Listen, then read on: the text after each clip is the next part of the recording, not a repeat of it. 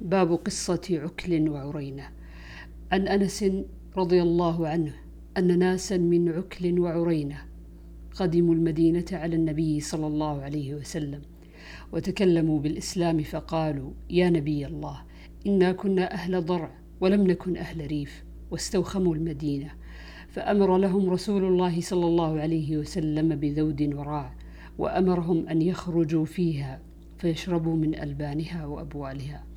فانطلقوا حتى إذا كانوا ناحية الحرة كفروا بعد إسلامهم وقتلوا راعي النبي صلى الله عليه وسلم واستاقوا الذود فبلغ النبي صلى الله عليه وسلم فبعث الطلب في آثارهم فأمر بهم فسمروا أعينهم وقطعوا أيديهم وأرجلهم وتركوا في ناحية الحرة حتى ماتوا على حالهم.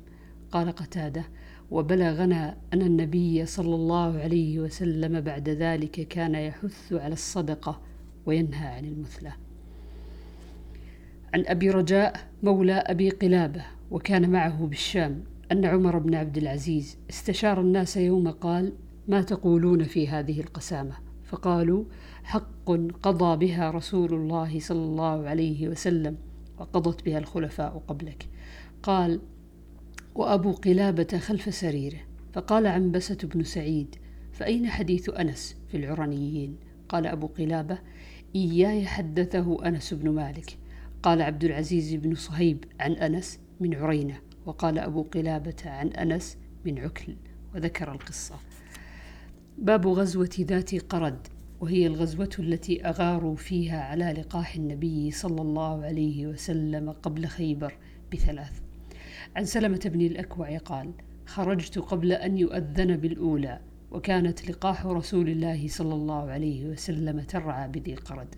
قال فلقيني غلام لعبد الرحمن بن عوف فقال أخذت لقاح رسول الله صلى الله عليه وسلم.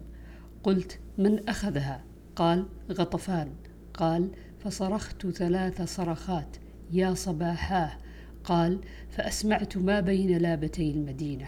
ثم اندفعت على وجهي حتى أدركتهم وقد أخذوا يستقون من الماء فجعلت أرميهم بنبلي وكنت راميا وأقول أنا ابن الأكوع واليوم يوم الرضع وأرتجز حتى استنقذت اللقاح منهم واستلبت منهم ثلاثين بردة. قال وجاء النبي صلى الله عليه وسلم والناس فقلت يا نبي الله قد حميت القوم الماء وهم عطاش فابعث إليهم الساعة. فقال يا ابن الأكوع ملكت فأسجح. قال ثم رجعنا ويردفني رسول الله صلى الله عليه وسلم على ناقته حتى دخلنا المدينة.